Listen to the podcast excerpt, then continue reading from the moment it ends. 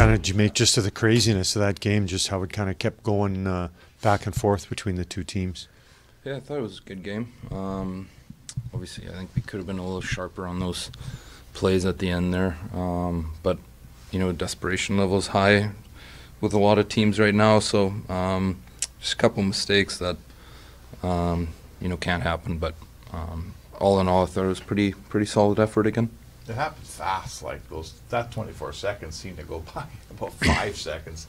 Uh, do you? Is there, you know, your experienced team? Is there a way to slow that down? I guess. Would you prefer to have it? You know. Well, like I said, it's just in like, like two mistakes that um, you know with with good teams that that we're playing against uh, right now. You know that that's in the back of your net. So um, we can be we can be better in that area. We know that. Um, so that's something that, that yeah we can improve. As an offensive guy, uh, you did have a chance to kind of ice that game a bit, right? It's three two, I think. You get power play.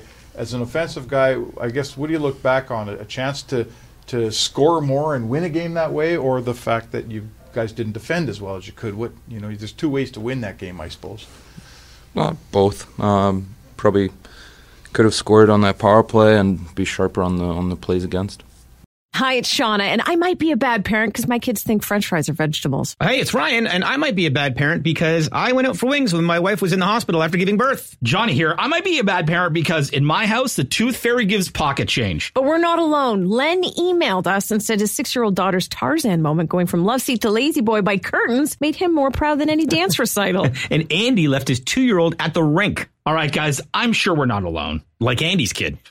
For stories and confessions like this, make sure you check out our podcast. It's called Bad Parents, and it's available wherever you get your podcasts. I left a glove at the rink.